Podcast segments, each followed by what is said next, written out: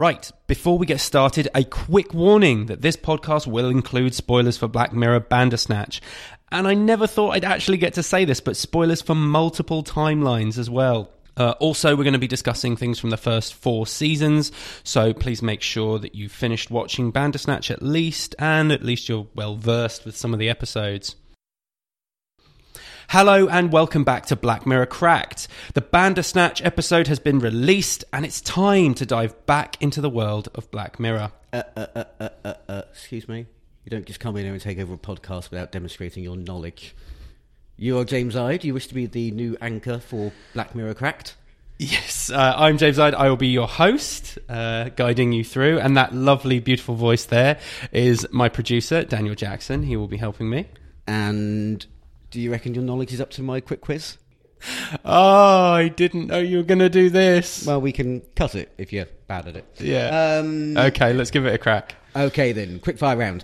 Uh, question one. In National Anthem, what is the name of the princess? Is it Sue? Susan?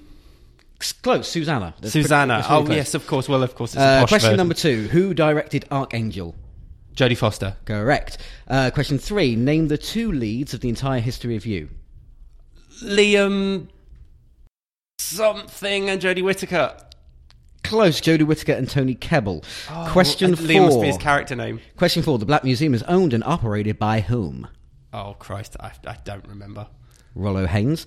Uh, question five. In Men Against Fire, what is the name of the neural implant? Uh, the MASS Yes. system. Uh, question number seven. Do I get extra points if I can tell you what the MASS stands for? Go for it. I can't. I'm Oh, you wound me being up. facetious. Uh, question number seven. David Slade directed Bandersnatch and which other Black Mirror episode? Metalhead. Correct. Uh, question eight. Charlie Brooker based Waldo on which 90s animated children's TV character? Scratchy and Co. No. No, it was the animated rat the cat. Oh, I don't even animated head from is. Live and Kicking. If you get a chance, there is some existing footage of uh, John Barrowman Oh trying to, trying to be really interested, talking to this animated floating cat's head, which is the stuff of nightmares. Oh, wow. I used to watch Live and Kicking, and I do not remember that. Wow. Well, there you go. All right, you yeah, you passed my test. yeah, very barely. Oh god. Oh, what a great start to get off to. I And- do watch Black Mirror, honestly. anyway, on with the show. it can be helpful to revisit things, even if you feel you've done this before. You might discover something new. No. What good does it do? Going over things again and again. Think carefully. You really might learn something new. So I'll ask again. Would you like to talk about what happened with your mother?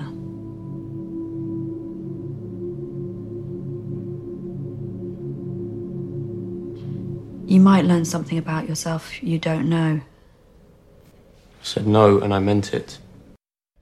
Hello, I'm James Ide, and I will be your new host. Uh, each week, we're going to be doing a deep dive into episodes and discussing and analysing them with my guest. This week, my guest is producer Daniel Jackson. Hello, first time in front of the microphone. This is weird. It is weird, isn't it? You have to watch what you say and be nice. And You yeah. pick you pick a lot, a lot up in the edit suite, so it's fine. Right, we're back. The new Black Mirror has finally dropped on Netflix, and wherever Charlie Brooker's dystopian anthology goes, so do we. Bandersnatch has been released today on Netflix, and what can only be the worst kept secret in the world. Coming up, we're going to be dissecting the episode, stroke slash movie, and figuring out why it's an episode. One of the things we'll be chatting about is if Netflix's lack of promotion might be a new clever way of talking through the Bandersnatch itself. We'll be picking out our favourite moments and finding out what a Bandersnatch is. And we'll be taking a walk down an Amnesia Avenue for what a UK high street used to be and how faithfully Black Mirror saved the high street. That's quite funny because of our Save the High Street campaign. And recording on the day that HMV is probably going to collapse again. Oh, really? Oh, yeah. Oh, that's so sad. Oh, well. I didn't know. So weird fun fact. I didn't know uh, W. H. Smith used to do like all that stuff. Like when he walks in, I recognised the signage, um, but I didn't recognise things like they were selling CD. Well, not CDs, vinyls and tapes and Yeah, it's Other it- stuff. It's where I used to Computer go to, games. It's where I used to go to get my ZX Spectrum games. I go down like buy the Dizzy box set, and you're, you're looking shocked right Sorry, now. I just remembered. I just had a flashback. As I was saying, I don't remember buying games from there. I used to live in a small uh, village in Wales, and we had a WH Smith, and I used to buy games from there. It was the only place around. Weird. Anyway, sorry. Well, this is what I mean. It's so faithfully recreated that you're actually now remembering it's exactly what you used to do when you were a child. Yeah. I, I mean, I'm old enough to remember that that garish uh, orange logo that they had. like- yeah, that really horrid. My my local WH Smiths were lovely because every time every time like a new video or a new game came out, little um, Janet, I think she's called behind the counter, would pre-save it for me. I never reserved anything. I just went down and she went, "Oh, I've saved you one. I've saved you one." It was sweet back in those days. I remember when shops used to do that. I used to get that with magazines and stuff like. Oh no, we've put that behind. for Yeah. you." Just you didn't have to have an account or. Well, uh, some of the some of the other set shots that they did, um, I mean, depending on the user journeys that you've taken um, so far, um, they had other shop fronts that were recreated. So they had um, there was a Chelsea girl. There was a photo of Woolworths and Yeah. also an- another blast from the past, Our Price. Ah, yeah. Okay. Remember Our Price? We used to stand around, put your little tape in the machine, Yeah. and you have a collective listen, decide whether you wanted to buy it or not. Sorry, we're already going off off structure. Anyway, so where are we going to start? So the first thing we're going to talk about, or the thing that's going to kick us off, will be why did Netflix launch Bandersnatch this way? It's either a lack of budget because everything they had went up onto the screen, or well, b- before Bandersnatch was revealed, I actually thought it was solving a problem that they created for themselves earlier on in the year. So USS Callister won um, several Emmys, and one of them was for TV movie. And then there's kind of like this, they're calling it the Black Mirror effect, where things that aren't effectively movies are now qualifying to be entered into that category in the Emmys. So I was thinking maybe Black Mirror just went, we're not calling this an episode, we'll call it a movie because they have plans of entering it and they just don't want the hassle. Um, but since, it, since it's been released, I think there's probably more of a technical reason, is that it doesn't sit in the kind of the, the Netflix hierarchy in the same way that their non-interactive content does. Yeah. Um, so I think they've had to separate it out more as a, just operational reasons. Um, as to why they've been so secretive, I don't know. I mean, in the run up to uh, the release date, so for context, we're recording this on Friday, the 28th of December 2018. It's uh, about six in the evening. We don't normally date podcasts because you don't want them to date, you want them to be kind of like evergreen. Um, but it's been a phenomenal day. I mean, Bandersnatch has been trending worldwide now Yeah. for at least 12 hours as we're recording. America's waking up and they're going to be. Oh, um, their minds are going to be blown. yeah, they're, they're, they're going to keep, keep that going. I don't think they needed to put any money behind it. Some of the key stuff that that we knew about or were you know already rumors circulating, it was going to be an interactive episode. It was going to be set in the 80s. Yeah. It has something to do with this Bandersnatch, you know, urban myth versus kind of real life game. I don't think they needed to put any money behind this. Oh, I agree. I don't think they needed to put money behind it. I don't necessarily think it was any kind of budgetary tr- uh, constraint or anything. I think that once you've got something as big as Black Mirror, it becomes a self-perpetuating thing. It's like the uh, the snowball going down the sort of avalanche. It's, it's building. So the less you say, and the the more careful you are with what is said, you just leak a few little tidbits here and there, and um, that will self perpetuate. People will get more excited for that. People will start researching it. People will obviously dissect the trailers to hell now, every single frame. I mean, you know, we looked at it several times before um, before the episode slash film launched, and we were looking at a lot of things. We were reading a lot of things as well, where people were like, "What does this symbol mean? What does this mean? What does this mean?" And yeah, I mean, people kind of in fairness, kind of do the marketing for them now. You know, you've got so Yeah. many different people and groups, um, especially as I said, with something like Black Mirror, which people are following. They're looking for connections. I mean, could you imagine how disappointing it would be if the episode or film or trailer even had launched and there'd been nothing no references. It's still a great episode, doesn't change or detract anything, but it would be a little bit more disappointing. So maybe you put those in as a little hook to get people interested. But it, but it's also interesting in this kind of day of how I mean, you look at how they market, uh, you know, big blockbuster movies. You know, they've got the teaser trailer, then they've got the spoiler trailer, then they've got trailer one, two, three, and then they've got final trailer. You know, by the time you you go to see one of the the big uh, comic book movies, you feel like, oh my god, I feel like I've seen it. You know, Yeah. starving an audience of news about their show is actually quite an 80s thing already because you're taking away the element of speculation of stuff leaking on the internet because there was no internet. You know you're not going to get many kind of big movie leaks coming out on Ceefax in 1984 you know what i mean? But um, it's interesting that you starve the audience and it almost makes them want it more. Yeah. or you starve the audience and then they go hunting and they're trying to get to every single tidbit, which is kind of very much opposed to the first Black Mirror that's given us more in one go than we've ever had before. Oh, it's been a long day. Sorry. If anyone's um, at home wants to know, I've been bandersnatching now for approximately 10 hours. and you're not bandersnatched out. No, I, I am a little bit. You It's- are a little bit. It's it's um a bit like because you know it, obviously plays with the idea of um paths or timelines. And Yeah. that. If you do it for too long, it almost they all start merging into one. Yeah, it gets quite disorientating, which obviously is how it's partially designed, but obviously you've been, you know, consuming it so much Yeah. more than the average. Um, I, I think that by this point I've probably reached about fourteen different variations of the outcomes. Mm. It's and also it, it's remembering. We're not going to sit here and talk about every single timeline because it will. It would be dull. It would be dull and will spoil. Spoil. You're going to get spoiled at least once here. Um, We spoil you here. main kind of decision moments all start blending into one. So now I've gotten to the point where I'm trying to retrace my steps to rewatch certain outcomes, and I can't do it. Although uh, amazingly, there is a guy already in less than I think six hours, and Oh, that. yeah, I've I've got to give a little bit of a shout out to a user on Reddit called Alpine. Um, Well done, Alpine. who by two o'clock this afternoon had already done um, a diagram, a map, a logic diagram, I suppose, Basically, um, mapping how you move through the different pathways and, Yeah. what, and what triggers what, you know. Um, and I was very disappointed to turn out that my choice of sugar puffs or frosties actually had no bearing on the story. in the least. well, it, it pops. It pops. It pops up. do, do you think it's it, it's a successful way to launch an experience like this? Well, the thing about Black Mirror is one thing is they always try and be a little bit different, and as you said, a lot of big budget films release trailer after trailer after trailer, so they've been very clever to go in a different direction and say as little as possible. Like I said, just be very selective about what you release, maybe create a bit of intrigue, uh, and the fans will do it for you. Hmm? I thought it was very, very clever, very well done. Do, do you think doing it in this way? I mean, the only thing in my mind I can think of uh, of, of recent was when Pokemon Go launched because there was this wonderful like worldwide camaraderie. I felt hugged by other fans. It's like you be you could be walking around, um, you know, outside our offices here in London, and just complete strangers would see that you're playing Pokemon Go and just wander up to you and kind of talk talk about it, Yeah. and was trending all over the place.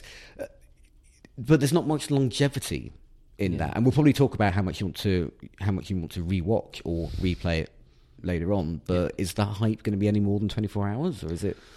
Well, that's the thing. I mean, can you say any marketing exists uh, more than 24 hours, really? I mean, once trailers, if even for those big films, once their trailers have dropped, like, no one cares. Or once trailer 3 drops, who cares about trailer 2? Yeah, Do you know what I mean? So I think uh, in this case, it, it did what it was supposed to do. It's created enough buzz and hype and intrigue for fans and newcomers. Remember, it's supposed to attract them as well. Um, I think it's I think it's been very well done. We've talked about that you've seen it several times, but the main question is, what did you think of it? Did you enjoy it? Okay, right. Snap, snap verdict. Yes. ag- Again, like anything with Black Mirror, you still end up processing.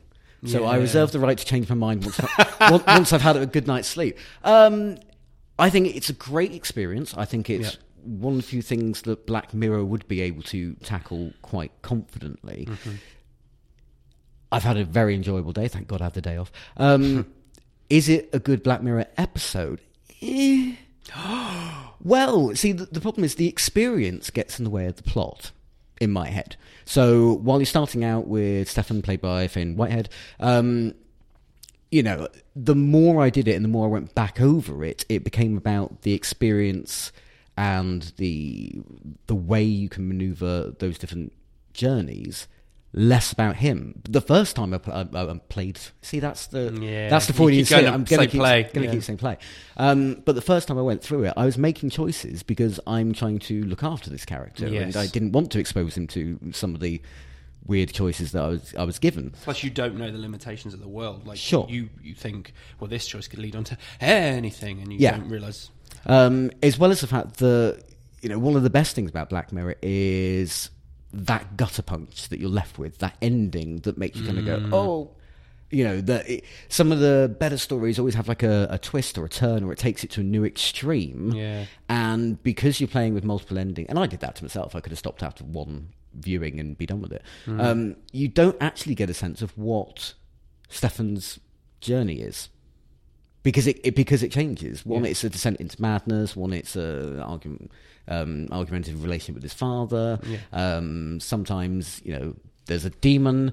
It's it's hard to maintain any connection or empathy for a main character when you're the one that's screwing up his story.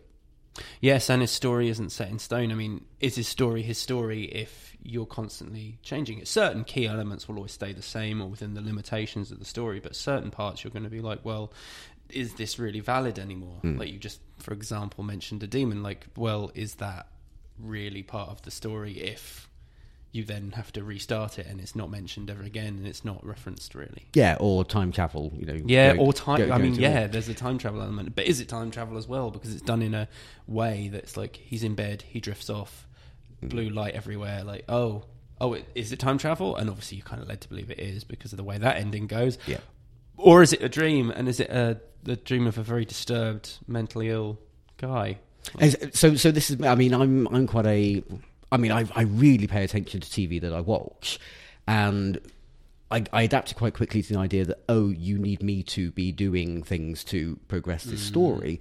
But the more I was doing it, the more I was bumping on the fact. Uh, bumping's what um, Joshua Malina, of the West Wing Weekly, calls it when something drags you out of being swept away with the story. Right. So, So it uh, breaks your immersion. yeah, so the first so the first time you have a choice on screen and it's your one of your choices is Netflix. the first thing I did I went, "Oh, that's tacky." Yeah, I did Oh, that. that, that you, do you know um, Red Dwarf? I don't know if you found when it um came back for back, Oh. for Back to Earth Oh, let's special. not discuss that because I don't think I can The talk about it without of- swearing. The character of Dave Lister kind of goes, "Oh, they've even named a TV station after me," and you're like, "Oh, Dave, no, don't. That's tacky." But That- there's so many things wrong with that. But those bump moments are they're very effective Hmm. because you know suddenly you are making these characters do things that you wouldn't necessarily want to see them do, like chopping up their father, um, because all the rules are out now. Yeah. You know, but it does stop you caring about them.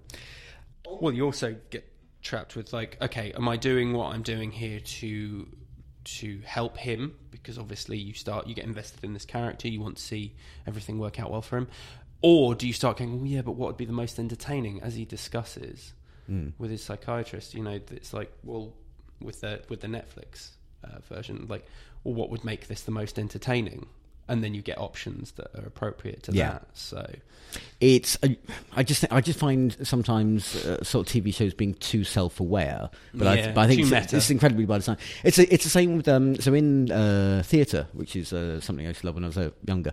Um, part of audience theory is how the audience themselves can change a live performance. Mm. So if you perform for an audience that's not that interested, they don't join in, you don't feel like they're receiving you, it can Mm. flatten a performance even more. And one of the things I was thinking about today, so the the choice I was talking about where I was trying to be nice was um, chop body or bury body. and you know, I'm I'm a fan of gory TV. I mean, Hannibal is some of the best TV, and it's beautifully done at the same time. High level of gore, but for this character, the first time round, I didn't want to put him through that. But then the second time, you kind of go, oh, why not? The other thing is how audience can change it. Is I I watched it. My first playthrough was on my own. Hmm. Now, had it been released at eight o'clock in the evening, and my housemate was at home, mm-hmm. then we probably would have watched it together, and we may have either put one of us in the steering wheel or the other, or chatted in the ten seconds saying, "What do we do?" but would my natural instinct or other people's when you say "chop the body, chop the body," but would you do that if you're sat there with your mum? Hmm. You know, so audience can change the decisions that they're going through. And then in video games, you've got game theory about how you get people addicted. And uh, you know, Spider-Man: Web of Shadows uh, game that came out was a very popular game with multiple endings. Yep. But when I played it through, I always picked the worst thing you could do. So it was like I don't save Wolverine; I rip him in half. Now, why is my attitude there different when it's video games versus live action? I don't know, but it's interesting to play with the idea that my response changes based on who I am, what the medium is.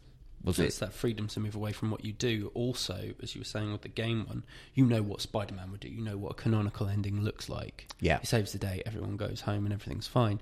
So you'd probably go, well, let's see Spider Man do something messed up. And some games, some people play RPGs like that. It's like, well, in real life, I'm. You know, a law-abiding citizen because I kind of have to be. Um, sound like a sociopath. So, in a game world, you might be horrible, and same goes with watching this. You could watch it and go, "Well, I would do this, or you know, in life you have to do this.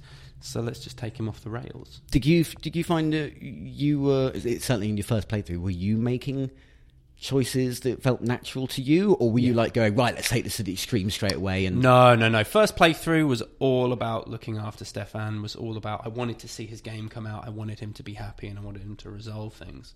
Uh, however, you're broken out of that very quickly because you don't have to necessarily get to a complete end point. There's just a few decisions you make that kind of well, they do still end the plot, but they end it rather abruptly. They don't feel like a close. So it gives you the choice to go back. It gives you two screens, and then you kind of go, well, do I redo the last decision or do I redo a different one? And um, that cut me out of things a little bit. So I'd go back and it would be a bit jarred, and I'd be like, okay, well, I, I still know what I want him to do, but okay. I'm kind of being pushed in this direction. I mean, you're only given two options. So if one didn't work, you can only try the other. Yeah. Or you have to backtrack and uh, you know do one choice, and then you're hopefully presented with completely new options. yeah, I mean, it-. I mean, if you're looking at like decision making trees, Yeah. if they ended up doing option one, two, or three, you're adding a, a, a- a factor of extra work and extra decision making process Well, and possibilities to it. You are and you aren't, and that's very interesting because Stefan bumps against this later on in well in some versions of the events. So he talks about the illusion of choice, and he talks about um, he can go back in and he can. It's such a big, large world; it's too much for him to do. Hmm. If he restricts choice and gives the option, the illusion that you have more choices than you actually do, when actually some just loop back. I mean, it's a trick that games have been using, and those choose your own adventure books have been doing for a long time, where it's actually certain paths are quite linear, or certain things will always lead to something. Yes, uh, I mean the illusion of free will. There's a couple of really good examples that came out of my first play, um, which was the moment where Stefan is offered the uh, drugs tab by Colin. Yeah. Now again, I'm trying to be a Very Lewis Carroll, by I'm, the way. I'm, I'm trying to be a pure person as I'm playing through this and look after my little ward. Um, so I said no. And all that happens is Colin then spikes your drink with it anyway. Yeah. So this is the illusion of choice again because you were still going uh, yeah and there are other choices again i won't go into all the specifics but your choice can be like do this or walk away and really you don't have that choice especially once uh, stefan starts to doubt what's going on and worry that he's being controlled Yeah. you know then he shows a little bit more initiative But then uh, you were talking a little bit earlier about there's not an option there to not make a choice. Well, so here's an interesting thing that I found fascinating about this. Um, modern games don't do it so much, but older games, especially adventure games, especially certain um, point and click games as well, you'd have a choice of like do this, do this, and there was always the third choice that no one ever thought of, which is do nothing. Hmm. Doing nothing doesn't really work as a choice. It's not very entertaining. well, it's not very entertaining, and the plot doesn't progress. However, if your choice is, you know, kill the person you love or kill yourself, or I don't know, something crazy, you you can always just walk away from it. I mean, that's one interesting thing. You could stop playing. That is essentially Yeah. your third choice. And while you could stop playing with this, the timer, the stress factor, which is I think was quite ingenious. At first, I didn't like it, and I kind of stand by. I don't like timers. I don't like being given short windows to analyze things because I always fear that I've picked the wrong choice. However, it works because mm. you do t- go, oh, okay, well, this. You know, I often find within the first like couple of seconds, I've clicked it, and then I'm clicking it like ten more times because I'm worried that it didn't register my decision. Well, the um, other bits I was looking up this afternoon. There, there is a, a phrase I learned from a TV show years ago called uh, American Gothic, um, and it was all, one of the taglines was "the illusion of free will." Um, one of the things that threw up today was there was a study at Yale, and I know what you're going to say. you know, this, Yeah. which which is essentially that we rewrite our own yes, freedom of will. So they Oh. did. Long story short, they did a, an experiment. They put some people in a room and they got them to pick uh, one of five circles that would light up. Mm-hmm. And the rule of averages means that everybody should pick. You know, the one in five should be right and the rest shouldn't. But what they found was when they didn't monitor the actual experiment and then just asked the people what it was. Their brains had rewired them to make it feel like they'd made the right choice. Mm. So, in that in that way, illu- the illusion of free will when you're in a controlled environment or a controlled journey doesn't necessarily apply. But it also might explain why my first playthrough is my favourite, and it's the one that I think of as my version of what that episode is. Mm. Does Because it feel more canonical? because I wasn't testing the mechanism Yeah. of Bandersnatch, those choices felt more honest to me, yet, and, and, and they feel to me like they were the right choices. Everything else since then feels like I'm experimenting. Yeah. But that's my one true version the first time I experienced it because I've rewritten it in my head already. That was right. That was that's how it should be. Yeah, yeah. yeah. Um, That's very interesting because um, I used to date a, I used to date a psychologist, and uh, one of the things they told me one day was that free will is an illusion and is false. And the thing they said was that often you make a decision, you can even be led to a decision through triggers. I'm sure we've all seen Derren Brown and some of the amazing stuff he does, um, but you can be led to a decision by someone else, and afterwards your brain justifies it. So you can be told red or blue, red or blue, red or blue, and then you pick blue and then ah wrong or something afterwards you will make up a story in your head as to why you chose blue when really it's it's just sometimes it's what's closer there's often just very simple reasons or you've been triggered to like I've been showing you blue signs all the all day or something like yeah, that like subliminal or Yeah, neurolinguistic but you- programming. or but your brain will go, well, it was blue because I much preferred the blue thing. I, I felt more more of a vibe from it. You know, it's Hmm. very interesting that we basically make split second decisions. We make them so fast that apparently you you don't actually have the time to work these things out. So you make these split second decisions and then afterwards you justify them. That's how I feel. I feel like I've had 10 hours in the room being manipulated by Derren Brown. And I still don't think I've got it right. So, one other thing we need to discuss the cast. Who do you think was really good? Who gave a standout performance? Ooh, I mean, Finn Whitehead, he he carries a lot. And, I mean, not only does he perform really well, but, you know, this kind of tense couple of seconds where you're waiting for a decision to take place? Yeah, It's like the awkwardness of the duffs at the end of EastEnders. It, it actually takes quite a good actor to stand there for like five seconds just conveying something while you're waiting. That's got to be hard. I mean, there Yeah. are, there are moments where you do feel it more than others. Uh, there are moments where there are pauses. Um, things like the Telltale games struggle with this a little bit as well. You know, it'll be like go left or right, and then there'll be that timing bar, same as this. And while you're watching it tick down, someone will be prompt like yelling at you, going, "No, really, which way, left or right?" You know, um, this didn't make it so obvious, but it would cut to Finn looking really distressed and like, and you really kind of felt, you know, a little bit of tension in those ten seconds. You would feel the ten seconds. There, there, there's some nice. Uh, I mean, uh, going back to the balcony scene with, with Colin, while you're waiting for the decision, God, it's like I hate that scene. you or me, you or me, and then it's, it's still counted down. He goes, "Oh, it's a bit breezy out here, isn't it?"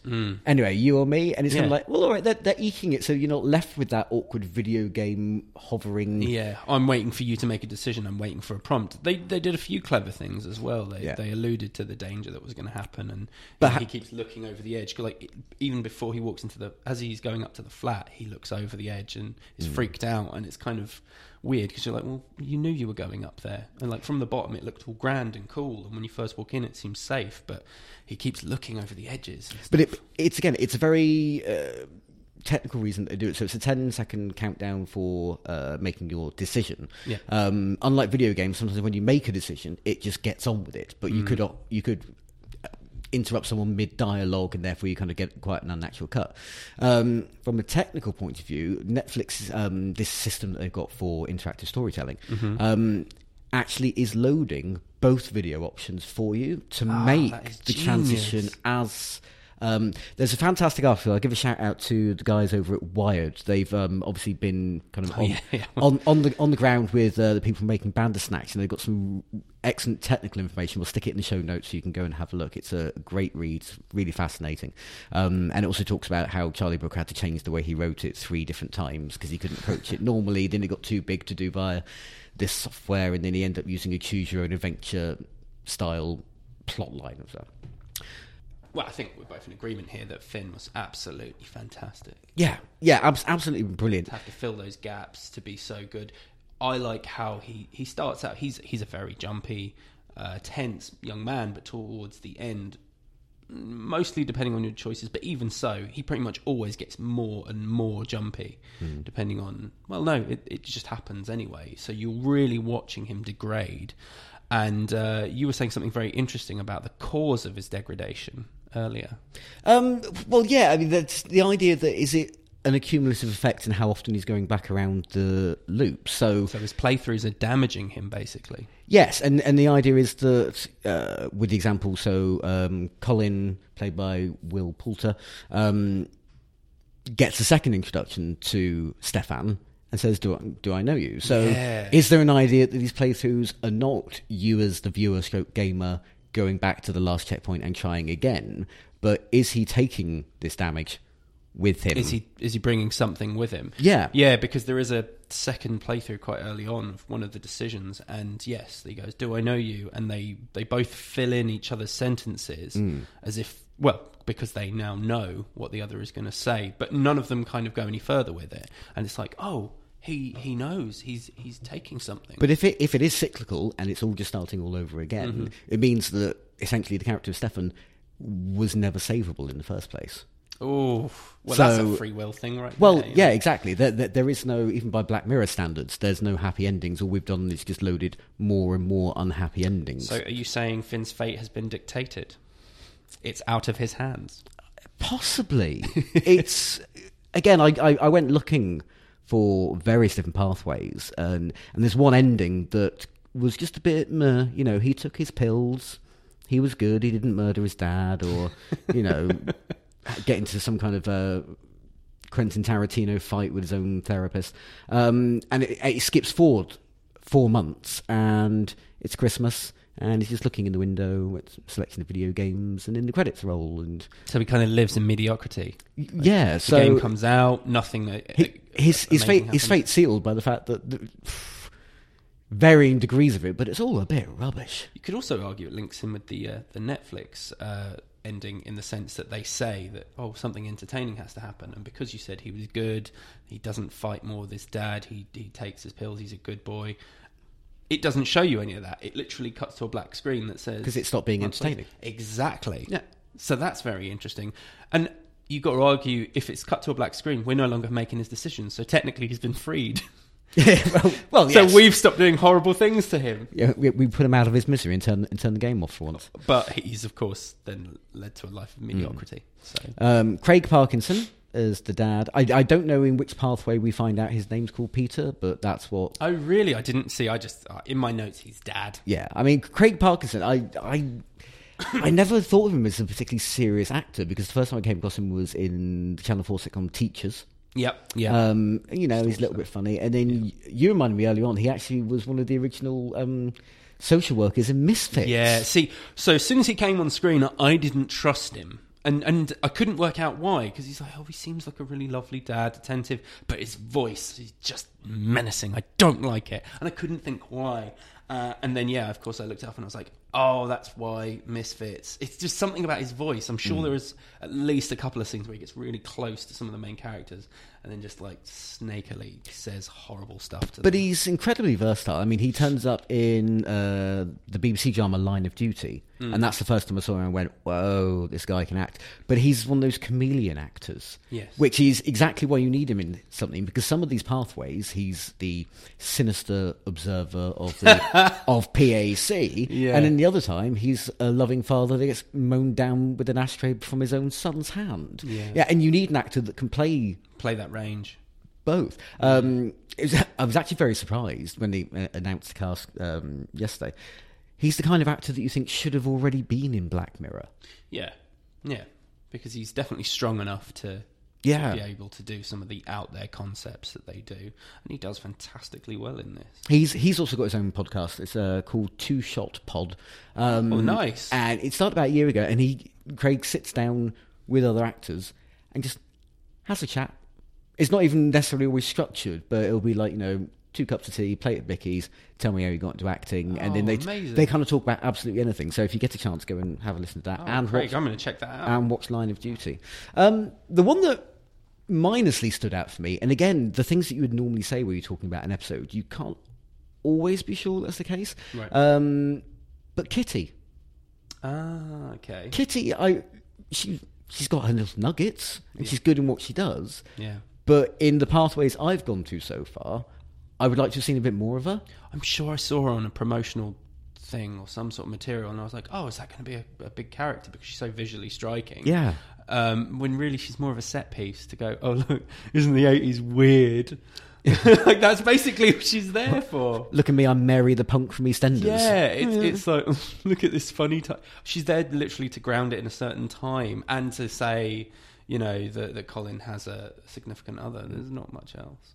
Well, for someone to miss Colin is again, it depends which pathway you've been down. So Yes, true. One of them, she turns up at the office, going, "Where's Colin?" And the other one, she turns up at Stefan's door and says, "Where's Colin?" Hmm. Um, but yeah, like a bit two dimensional Yeah, for me, and I, I think it would be nice to see a little bit more of her. Yeah, that's a sh- yeah, that's a shame because uh, yeah, I think she could have she could have definitely pulled more out because in her dramatic moments she is good. She's just not given much to work with. What did you think of uh, Will Poulter as Colin? Brilliant, Yeah, absolutely brilliant. Again, Did you like the voice? well, I- didn't actually realise he was British. So the first thing, I, Really? the first thing I saw him in was um, We're the Millers. Uh, yeah, same. I saw him in that. the Um, the movie he's kind of like got a deep, a deep South accent and that. Yeah, yeah. Um, so yeah, when he was like, okay, he looks really familiar. What's he, what's he been in? Um, and I have to admit, I've only really drunkenly watched one of the Maze Runners mov- movies. Yes. Um, so it's only in the last 24 hours I realised he was a British actor. Oh, I knew he was a British actor, but uh, because he's he does have quite a baby face hmm. and stuff. So in this, I was like, oh, he looks like I think even from the promotional material, I was like, oh, he plays a weird Hunter S. Thompson looking guy, and yeah, he kind of plays it a bit like that as well. It's- He he's he's great performing those key scenes. Yeah. you know, like the big exposition, travel through mirrors here, take this drugs, and then jump off the balcony. Those are great. he he puts a lot of seeds. He Yeah. lays a lot of seeds. he he doesn't quite work when he's just doing one-liners Yeah. at the side of a scene. Uh, another one of the pathways that I went down had um, Mr. Tucker on the phone to Stefan saying, "Where is it? Where is it? Where is it?" And he hangs up, and you know, And then it cuts Col- Colin, Colin just just makes makes a joke while he's sitting on the sofa, and it's like, uh, "You're a bit wasted doing that." Yeah, I, I had a few scenes, something like that, where something similar happens, and he just goes, "Well, you know, it takes time," or he says something like some throwaway line. Yeah. but it was just to illustrate that he was still alive. I, I mean, I mean, this is because after that, so obviously there's the the LSD path and the the death path of, of Colin, which is a weird, awesome bit. But if you skip it, Colin's not really much of a plot point. He, No. he's just a oh, he was interesting, but he just kind of sits in the background. But if you skip following Colin, you skip the PAX yes, speech, which the control means, because it hasn't been laid by Colin, and therefore it's not an that. option that you have later on in the game. Although it is in the book. Is it? Yeah, he, he he opens the book and there is a chapter I think called PAX, Um, and then he, so it's one of the things talking about mind control. It's so weird because, of course, it's Black Mirror and Yeah. they like to layer things. Oh, You know, we're going to be finding up. stuff for weeks. Yeah, it, so it comes up several times about mind control and stuff like that. Um, but yeah, no, Will's character's kind of one-liners were just a little bit flat for me. He- But when he was the focus, he was strong. yeah, Yes, I absolutely agree. Um, and again, there's not much comedy in Bandersnatch, although although there is one line. the one that we both love. There is uh, absolutely one line. I mean, Craig Parkinson turning to the screen and with all the seriousness of a dad who thinks what they're doing is of vital importance says, I'm defrosting mince. His delivery was just, it was an actual belly laugh. That might be my ringtone from now on. I'm defrosting mince. Oh, love it. I had to rewind it, and my wife thought I'd gone mad. Overall, what what did you think? Did you think it was a success? Did you think the episode worked? F- not from a mechanic, but plot wise, do you think it worked? Again, plot-wise, I'm saying is that the story kind of took a back seat to The mechanic. the mechanic and some very good performances and talking about production values as well you know it's it beautifully shot beautifully directed um Attention to detail, the adverts, the signage, the even. god yeah when I, Tomorrow's World when I saw a billboard with matey's bubble bath on it so it's like that that's my memory from a kid you know all of this was was great um i don't think the story is as important for this right. I, th- I think the me- I think the mechanic being so well done makes me more forgiving on the story. And my, my second question was: Do you think the mechanic works? Then do you think it? it Mm. and, and I don't just mean in this episode. I mean in the long term. If this was rolled out into more shows, or help, yeah, like more more shows, like different shows. Is this going to be the future of how we consume content? No, No. no. But it's a brilliant experiment by Netflix. They had, they had to kind of like build a system to get it working. They played with I think it's Puss in Boots was the children's version that they did. Black Mirror is their big kind of um, flagship for interactivity on Netflix. Um, and uh, you know, I don't think they should be pumping tons and tons of money because no one's going to sit down and spend 40 hours going to all the variations unless you've got true love. But, and I know you're going to like this because I know your particular fandoms, it could work as standalone parts of normal Netflix content. So you and I are both Star Trek fans and fans of the new series Discovery that co- airs on Netflix. Every Star Trek series ever always has one episode where something happens, the ship explodes, then time rewinds, Yeah. And then someone does something slightly different and the day is saved. They did it on Next Generation, they did it on Discovery. Now imagine if you took that concept and put it in with this interactive Several element. Voyager episodes that follow that as well. Yeah. So but if you if you imagine the idea that interactivity as a storytelling Yeah. For single S show. uh, for, for a the tool. Episodes. So you so you've got a story where the ship keeps blowing up, and and literally at the end, when you've exhausted the possibility, it just resets, and you get to go back through that episode and make different choices to Yeah. see how you go through. That's interesting, but as a storytelling mechanic, what would happen if you exhaust all of those possibilities? And in true Star Trek fashion, the only way to save your ship was to order somebody to go in and, and you know, forfeit their own lives to save everybody else. Hmm. Or what if it's a shuttlecraft craft disaster and Well, actually if you used it to kill off a character or something Yeah. like that. And I mean, not have them come back when time resets. Can you imagine if your decision actually had weight? So the rest of the series kind of continues on, but let's Yeah. say Jonathan Frakes, uh, Riker from Next Gen, he's gone. And you feel extra responsible because you killed him in Mm. Yeah. the finale of season six. You sent him down that shaft and said, you know, you've got to press the button. so this is this is essentially another storytelling tool. Yeah. And I think it needs to be used with surgical precision. Although you know, if the So makers only in the makers of Star Trek Discovery want to uh, filter me for ideas, feel free. Um, it- that's why it's not going to be liberally used. In the same way that you know, th- proper 3D at the cinema Yeah. can be great. You look at like Tron Legacy. You look at um, oh, what's it called, Avatar. Yeah. Um, they are great examples So not for things like Sex and then in the City. and then there's So- tons of incredibly bad examples where I'd save the three pounds and not bother. Yeah, this is not going to be the same as like AR and VR. Yeah. This is not going to be a replacement for how we consume entertainment in the future. Yeah, definitely not a replacement, but a nice extra tool to have But in the arsenal. yeah, and you know, again, if you killed off a crew member in your um, series uh, Star Trek, yeah, the emotional punch that you got, like ah, and I couldn't save them. or- Also, the whole thing about choice, which we were talking about. Imagine if so, you could of course do the episode without killing off that character, but then the episode won't progress. So you can't Yeah. finish the episode. you know that is a great way because then they have to kill off that person. Hmm. But anyway, The, the, the other thing it plays with is unless, like a bad choose your own adventure book, you always end up back at the predetermined ending. Hmm. Is fandoms love canon? yes, So imagine now if we start saying, well, seven of these pathways and they're all canon, or none are canon. The fact, or you say- oh my god, or I could feel the seizures from here. the the you know forums go absolutely crazy. They don't like you doing anything too experimental with their favorite franchises, Yeah. and now saying not you get to kill them off, but um, it's all canon. Yeah. All all eight parallel universes I was are. going to say, technically, all parallel universes are running parallel. So, yeah, all parallel universes are canon at all times. Uh, we are drifting very much into the uh, madness of Star Trek fandoms. Um, talking about the choices, so this is one that we've been talking about in the office today. Netflix is a big company, run by data, run by what you watch when Commander Data. Sorry. what you watch when you watch it. Yeah. Do you? I mean, obviously they'll be they'll know which choices are being served and in what numbers. But do you think they will be looking at that data to figure out how they make more of this entertainment in the future? So to be like, oh, okay, this pathway didn't get very much traction, but this one was by far the most popular, and people came they're back. going to be looking at that, even if it's not.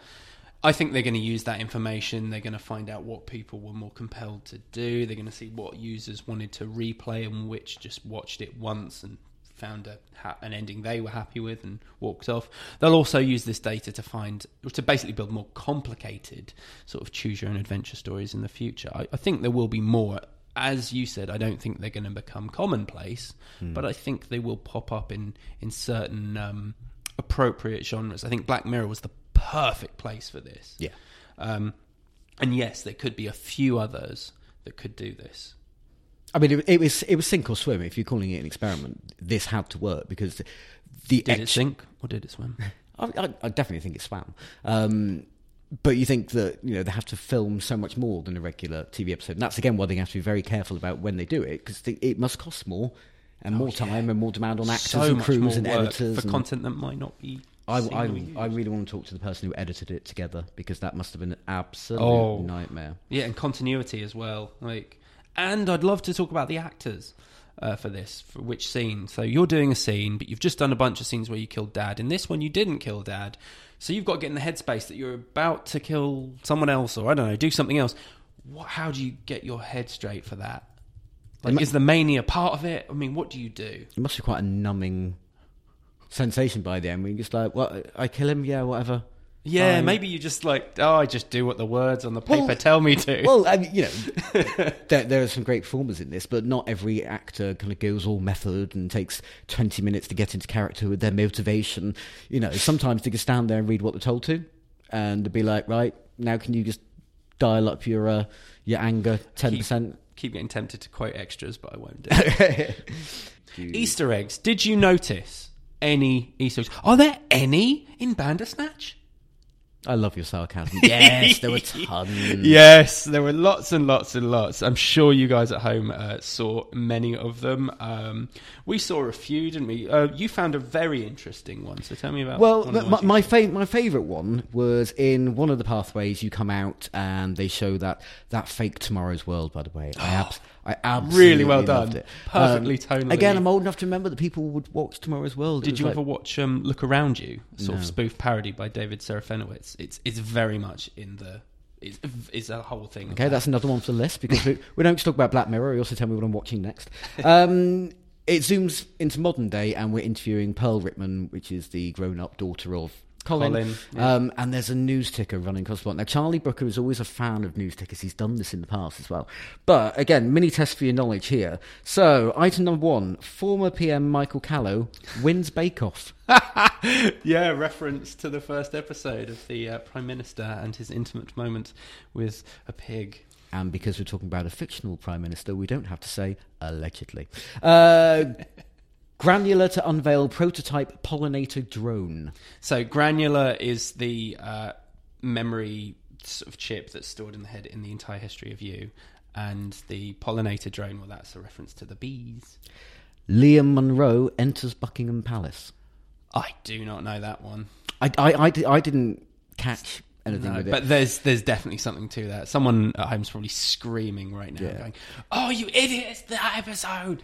Uh, UK police test ground test groundbreaking memory recall device. So, yep, that's a reference uh, to Crocodile. Yep. Uh, personal. Oh, this is brilliant. Cast of Space Fleet reunite at Emmys. Oh, that is a fantastic cast. I mean, that's uh, just reference. that's just like a six. That's word- almost Galaxy Quest, that's- basically, isn't it? That's a six-word victory lap. Going, cheers for the awards, pal. Um, and the final one: Senate committee grills Smithereen CEO Billy Bauer over Russian bots.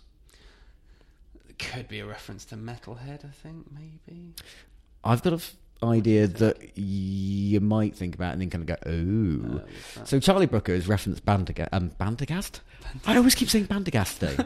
also, do you know how many I times keep I've- saying Bangarang. I've had to type Bandersnatch today? It is the most awful word to type. Um, Bandersnatch has appeared as small little Easter eggs in previous stories. Yes. What if this is an Easter egg for a future story? well, what if we're not supposed to know what Smithereen CEO Billy Bauer is doing? You know, Yes. because they're already still working on. Well, they would have at least had the outline of what Series Five was going to be, Yeah, even when they spent the time doing this one. So possibly a a future. No, we'll we'll see. Um, and not, I mean, yeah, not even egg. There was another one I spotted. What's that? What was the name of the councillor? But the the psych the psych what? Which counsellor? Um, his councillor. Oh, sorry, uh, Doctor Haynes. Yep. But on the door, it's Dr. R. Haynes. So again, a throwback to Black Museum, Rolo Haynes. Doc- Dr. Dr. R. Haynes. I, did, I didn't notice that. I'm not clever enough for that. I got only the obvious ones, obviously, like the Metalhead poster on the wall in the game, uh, the nosedive game they play, and of course, my absolute favourite, the white bear symbol that was absolutely everywhere, which also the multiple choice sort of sign or the, the logic puzzle Yeah. thing we were talking about. Oh, that's absolutely fantastic. That blew my mind when I saw that. And then there was another one, again, thanks to a user on Reddit who um, managed to get a screen grab of, you know, in the pathways where Stefan's convicted of murder. Yes, Um, and he's scratching things on. They the have a front page of another newspaper. um, and the three kind of nibs down the side are also references to other Black Mirror episodes. So you've got uh, the mini headlines there were the Love Machine, uh, Space Fleet again, and 15 Million Talent Team. Yeah. You've really got, You've got brilliant. to wonder whose job it is to just sit down and come up with all these references. How do you, how do you feel? Because up until Black Museum, there was always that ongoing debate between Black Mirror fans of like, is it all connected? Is it one shared universe? Is it not? And Black Museum, I mean, that could just be Charlie going, nah, today it is, tomorrow it isn't. Yeah. How do you feel about the more obvious references like Metalhead and Nosedive being thrown in there? Do you just kind of go, that's that's a, that's a nice nod, or Oh no! One thing I absolutely, absolutely, hundred percent love about this episode, and it clicked for me when I saw the white bear symbol, is they talk about it. They explain what it is. It's parallel universes. Mm. And parallel universes don't necessarily mean oh, it's like this universe except everyone is switched genders or something silly. It can be anything. So yes, in in a parallel universe, nosedive isn't you know the thing that happens I mean, I've already got quite a big headache after after today. He was telling me that this is not a shared universe; this is a shared multiverse. Basically, yes. Is that your new theory? Yeah, absolutely. 100, 100% that it's just a massive, massive universe. And at least at the moment, it's closed, as in they're not communicating with each other, but they are definitely appearing in each other's worlds, you know. Uh, even if a character may not appear, it will be a reference to them. As we saw, you know, Metalhead becoming a game, Nosedive becoming a game, Callister, well, Space Fleet becoming a show. You know, these things all will exist in each other's universes. They'll dip in and out. I think there's there's yeah there's links. We're going to have to ask Charlie Brooker. I will pin him down. He's not. I He's, will he's pin not- him down he's and not gonna give- scream. he's not Tell gonna me. give us an answer. I can tell you that now. There will be no answers to be had. How did you feel when Stefan starts fighting against your choices? So there's a couple of moments where, like you say, bite your nails or, or pull your Pull lobe, your lobe. fights against. and he doesn't do them. yeah. But in one of the, I mean, there were so many funny choices as well. At one point, there was like, "Get rabbit, kill daddy." um, but one one of them, I, had to I got back to the pathway again, where I had to choose between bury body, chop up body, Mm. and I'd done berry body, so I went chop up body. And in a moment, I, I know he's looking upwards, but he, he actually feels like he's talking to me. He go, he goes, "Oh God, really?" It's like he, he almost knows the choices are now available, what they are, and that you have picked a grosser one of the two. He was like, "Oh God, really?" But he knows he's going to have to do it as well. Like, Mm. you know, he, well, what's interesting is you know he can fight it. He can stop it, but he doesn't because he does it with the hand and he does it with the, you know, pull earlobe thing. So he could have not done it. What's interesting, the problem with this character, uh, if you give Stefan two choices, any two choices, he seems to be compelled to uh, obey one of them. So I could go, you know, give me a Mars bar or give me two Mars bars. And instead of doing what most people in the office do and tell me to jog on, he uh, he would have to give me a Mars bar or two. Exploit them. Good news for fan of chocolate bars in fictional worlds everywhere. Um, we're going to start wrapping up. Uh, any niggles? Anything that you bumped on? Anything that you didn't like about it? once, like you, once I'd done the first playthrough or the first couple of playthroughs, maybe I started to feel a like it was messing with me. B like there was he, I was never going to get the outcome I wanted because it's Black Mirror, and of course they do tend to lean towards a more bleak ending.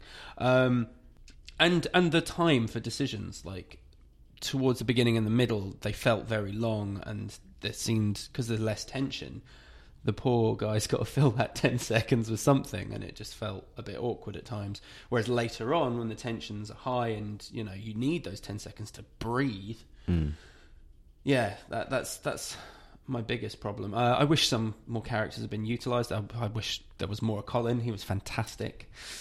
I also wish there were more options, which sounds crazy, but I feel sorry that they put so much work in and there is so many choices. But because I'm used to video games, you know, this number of decisions would not fly. You'd need so many more, or a lot more illusion of choice. You know, I'd need, I'd need so many more endings, and another thing actually, and I think this speaks to me as a gamer, that while watching it, no matter what ending I got, I felt incomplete. You know, there's hmm. there's there are endings that felt more canon canonized to me, but generally, even if I got an ending that was good or bad or whatever, I wanted like no, that's not the end. I need to watch another one now. Oh, I need to do another. I need to basically see all the choices, and I think even then I won't ever be happy. yeah. When I said any niggles, I meant like you know any small bits that got you. So my example of this is how I watch TV. So well, I'm, I'm a child of the '80s. Um, the videotape that Colin sometimes gives Stefan and sometimes doesn't. Um, the cover says L250, implying it's a videotape with 250 minutes runtime. But as anybody who grew up in the 80s knows, they only ever came in 180 or 240. So where's the attention to detail there? That seems like something that would have to be deliberate. Um, and and the other, the other bit. So again, I used to have a Spectrum. I used to code on the Spectrum. Um, and every time he, he was trying to launch Bandersnatch, anything that had the code up on the screen, Yeah. it was essentially he's trying to load a complete program at one point with only 500 lines of code, and with 10 digits in between them. Co- programs to leave they say like line 500, line 510, line 520, Mm-hmm. because if they made a mistake or they needed to go in and insert something, they gave themselves like a breathing space of nine. So essentially, he's trying to lau- launch a complete video game with about 50 to 100 lines of code. That's not true, Spectrum. That's That- not that's Spectrum. not enough. No. I mean, only turbo nerds like you would pick up on that. Nah, you had to be there. Um, right, what else have we got? I can tell you what was going on in 1984 if you like. 1984, trivia fans, it was actually uh, the year of the release of both Tetris and Miss Pac Man. Oh wow! Miss, Miss, Miss Pac-Man. Um, we did the uh, conversion today, so we wanted to find out in all of the Tomorrow's World clips. It always says a Bandersnatch is available for six pounds ninety-five in That real seems cheap to me. in real time terms. In 2018 money, that is twenty-one pounds and seventy-one pence, That's really good which is incredibly cheap for, For game. modern games. Modern games, well, they're about fifty quid now. Yes, but then they're worked on by these ginormous teams of people with great Yeah. resources to have to make a better return on the money. Mm. Whereas, you know, 80 Spectrum games were being turned out by one or two Well, people, and therefore the return. Well, in one of the pathways, that's what ruins the game because he agreed to work with them. Yes, yeah. So it, he, they say, And they oh, it was designed by committee, and just Yeah. like So t- tomorrow's tomorrow's world um, guy. Well, no, the geek. He's actually called Robin. Oh, Yeah, he's he he, he Wow, does have an, he does have a name, and the woman's called Leslie. Um, in that pathway, he's like going, "Yeah, well, you know, it's because it was designed by committee, and it just doesn't feel like it's very." So it's a, a bit of a, a slap down to modern gaming, saying where's the one person's vision rather than like the eight teams that uh, Tucker's kind of installing, like one for gameplay, one for sound, one for graphics. It's like it's a game designed by committee, so it's not one person's vision. So Charlie Brooker obviously used to work for PC Zone and used to write like reviews for hmm. games, and the language that that guy uses is very modern game reviewer. I also review games, and you quite commonly have to use terms like that. So, oh yeah, it's got a steep learning curve, so you will die a lot, or you know, there, there are loads of like lines you end up using. Like you do say things are designed by committee, or it felt like they could have gone further, and it's just weird the language he's using because it you know, I wasn't around in '84, unfortunately. But I don't think the reviews would have that kind of depth because games weren't as complex then. Mm. So I don't think you could have said all those things he said. You know, he was really over like doing it. But again, it's it's a callback. It's a reference to you know like modern reviewing and, and Charlie Brooker used to do that. And, and, yeah. and nostalgia for the Tomorrow's World kind of Absolutely. The the Robin character been stitches in the pathway where Stefan decides to jump from the balcony. And hmm. then they kind of they do the obligatory Tomorrow's World thing, and it just kind of your ram- it just round rambled when Robin kind of went. It was very violent and depressing and weird and not fun. He just kept like reeling off, it. and eventually he just cut to black. It was like he could still be there, kind of going, "And Maudlin," you know. this one. So, what is the story behind the story? So, what is this episode's point? What what uh, particular piece of modern day tech is being uh, explained or exploited or taken to the extreme in You- this episode? This is a bit different because obviously it's not a, a future or some sort of retro future. Well, you and I are going to disagree about this because there's always something that's being exaggerated in Black Mirror. Yes. What do you think is being exaggerated here? So I think this is all about the adventure games and the choose your own. You know, it's, it's all about decision making, illusion of choice, fate, whatever you want to call it. So it's it's all about the the puzzle book and then the early games because this this wouldn't work as a modern. No, I wouldn't. I don't want 100 percent say it wouldn't work as a modern game. It'd be harder to do. Where it's very of that era, those type of games. You know. I think the thing that's being taken to the exaggerated level is us. But we're always on the outside of Black Mirror and we're always looking in. And then here, yes, there's Choose Your Own Adventure going uh, throughout uh, Bandersnatch. But here for the first time, we're the kind of bad guys that we sneer at in a Black Mirror episode. So you look at all the people who were fervently enjoying the Prime Minister's having to romance the swine. Um, or if, or if you look at all the looky loos with their mobile phone in White Bear, and part of you feels like a better human being because at least you haven't descended to what that portrayal is of, of a human being. Now we are the ones doing it. I disagree. See, I always felt that the people with the phones in White Bear and the uh, the people watching the Prime Minister, we we are those people. They are the mirror for us. I never felt I was better than them. I was like, oh yeah, that's us in the story. Yeah, but I've I've always been able to kind of go, you know, that's a damning indictment on society. Yeah, you, you think that? Oh, that's the extreme. but it doesn't apply to me. Oh no, I you know, and I've just spent does. ten hours chopping bodies, burying bodies, punching councillors, and and I'm. It's not my choice because I don't have the choice to not do it. Yep. But I feel uh, this time round the, the play is on us as the people doing this, not. Ooh, didn't Charlie Brooker write a bleak script? And No, I think it's I think it's hundred percent about choice. Uh, whether that choice is your own personal choice, the illusion of choice, you tricking yourself into thinking you have a choice, and of course, adventure books and early adventure one of the, games. one of the things that I mentioned earlier on was the difference between choose your own adventure because this isn't quite it, and you have to be Mm, very yes. honest with yourself when, you, Oh, when yeah. you're doing it. When you do choose your own adventure, you normally just keep one finger on the old page as you turn to the new page, and if you've made a no, no, I if you've made I a didn't bad if you've made a bad decision, you're just going to go, oh, I'll go backwards. And actually, the same with video games. It's very common that a lot of people just before embarking on a big decision might just save the game at that point. really, so is that can- what people do? so they can. The look of innocence on your face yes. is not being believed by anybody. No, it's so yeah. Whereas there's the- save scumming, which is Yeah. where people save often and load until they get the outcome they want. So I could maybe open a chest, and let's say the contents is randomized. Uh, you're always going to get something good, but it's randomized. So you open it and you go, oh, I've got I've got the sword of a thousand editors, so But- I'm going to load and open it again. Netflix doesn't let you go back. It doesn't No. let you cheat. It doesn't let you save load. You say it doesn't let you go back, but you well, do you have c- some. You can back. rewind to the beginning of that sequence, so like There go are- back by there ten are seconds, save back by points. seconds. and there uh, are a finite number of them as well. Yes, but essentially you can't play both sides of a decision. You can't kind of go, "Oh, that was a bit bad," and then go backwards. Mm. You your choice is to carry on with the decisions that you made, or go back and start again. And it's quite a long process going back, starting again. Yeah, yeah, yeah. You you, you don't really feel that uh, going back and starting again is a viable option, um, just because it. Wait till you've done it as many times as I've done it. Yeah, yeah. I've done it a lot, but nowhere near as much as you have today. There's um uh, another. There's so many brilliant people on Reddit. You've been absolutely lovely today. Uh, there is a user called Snickerdoodle FP um, who thinks they've uncovered an Easter egg. I've not been able to verify it. and I don't know if you have either. Right. In one of the pathways, possibly maybe your only first pathway, and it Mm-hmm. never happens again. A kind of trolling after the credits, and it appears to be a sound file that is reminiscent of a ZX Spectrum loading. Now, the user very kindly put it up on the internet. I am going to convert it and put it into an emulator and see what it is. I suspect I know what it is. But have you ever heard the sound of a ZX Spectrum loading before? Not since I was very young. So I suspect what will happen is you put it into a ZX Spectrum emulator, and I think it will be the title loading screen of Bandersnatch that you keep seeing on Stefan's. Stefan's desk. Wouldn't it be crazy if it errors as well? Oh, in the very specific way that his errors because the colours go all negative Mm. and then it cuts.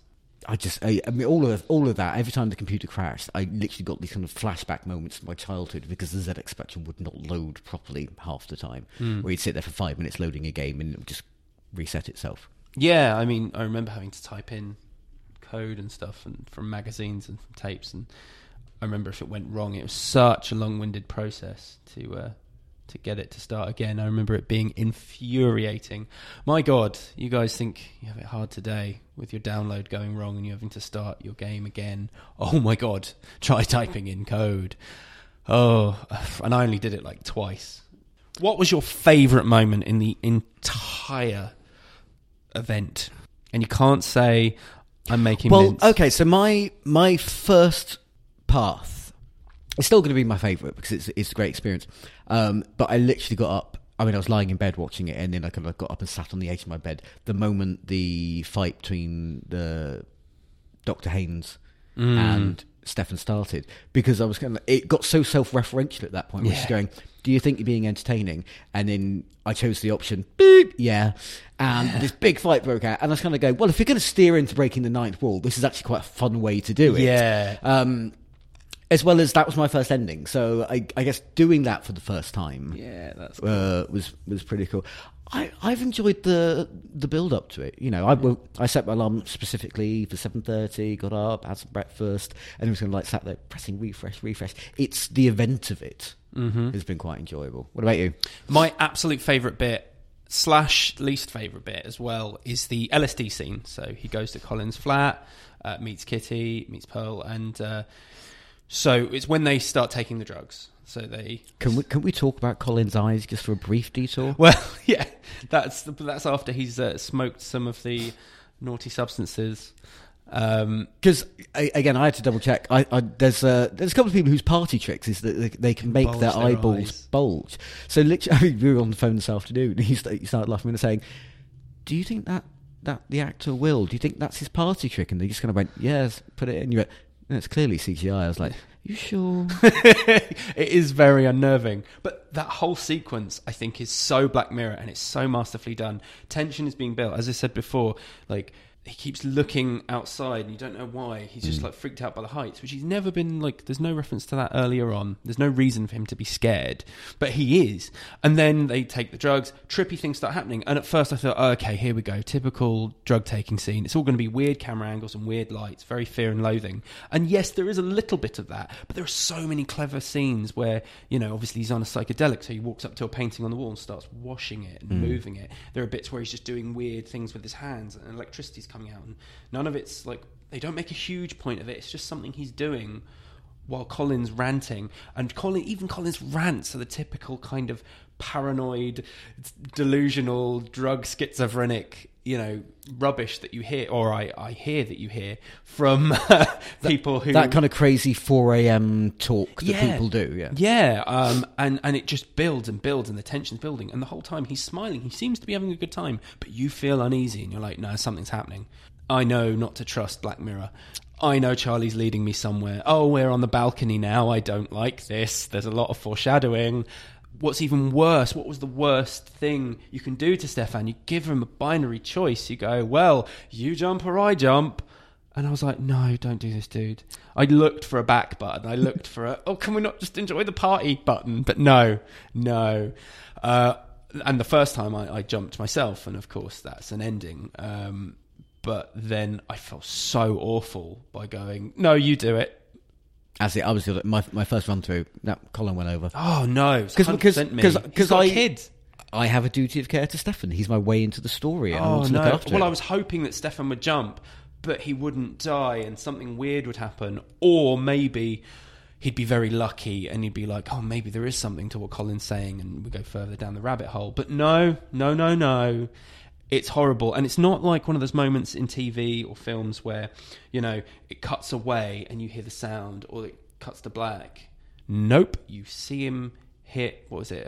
I can't remember if it's a car or a garage or something, but he he hits something hard, and it's like oh oh, and there's blood, and oh, I- that looks real. I want to walk to that um, pathway. So uh, I recently got loaned an Oculus Go, so like um, Oh uh, my a- a- a God. VR um, helmet. like standalone. episode in VR? No, no, no. I I'm, haven't done that yet. no, I'm saying saying that for that particular choice where you choose Stefan to go, that whooshing scene Oh, is, God, would yeah. make you feel quite queasy if you're looking on a virtual 80 foot screen. Yeah. like, no, don't like it. Oh, I don't know if this next bit is uh, it would be good for broadcast, but there's a thing that it's a weird thing that if I'm ever on a very tall building or a train platform, or something, it's called intrusive thoughts. It's where you look over and your brain goes, "What would happen if I jumped?" And I've no urge to off myself, and I'm sure many people don't, but a lot of people have it where you just look and your brain goes, "But what would it feel like?" And that's what that bit was like, and it made me feel very sick, like him, the whoosh of him going down, because that's how I've imagined it. And like, obviously, then there's the impact, and there's no shy away from it.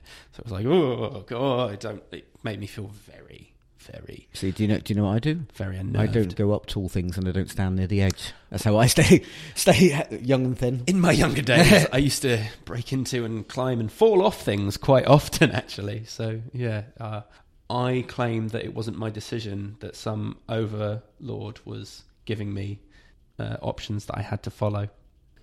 Cool. Well, you're the host, so I'm going to excuse myself. Do you want to do your wrap up? Thank you very much for joining us, Daniel. Uh, we've had some great discussions on Bandersnatch today. Um, come back and join us soon when we'll be talking about season five as soon as that's launched. We're also going to try and arrange a few chats with the cast and crew of Bandersnatch. Uh, keep them peeled for that. However, in the meantime, if you enjoyed this episode, please rate and subscribe.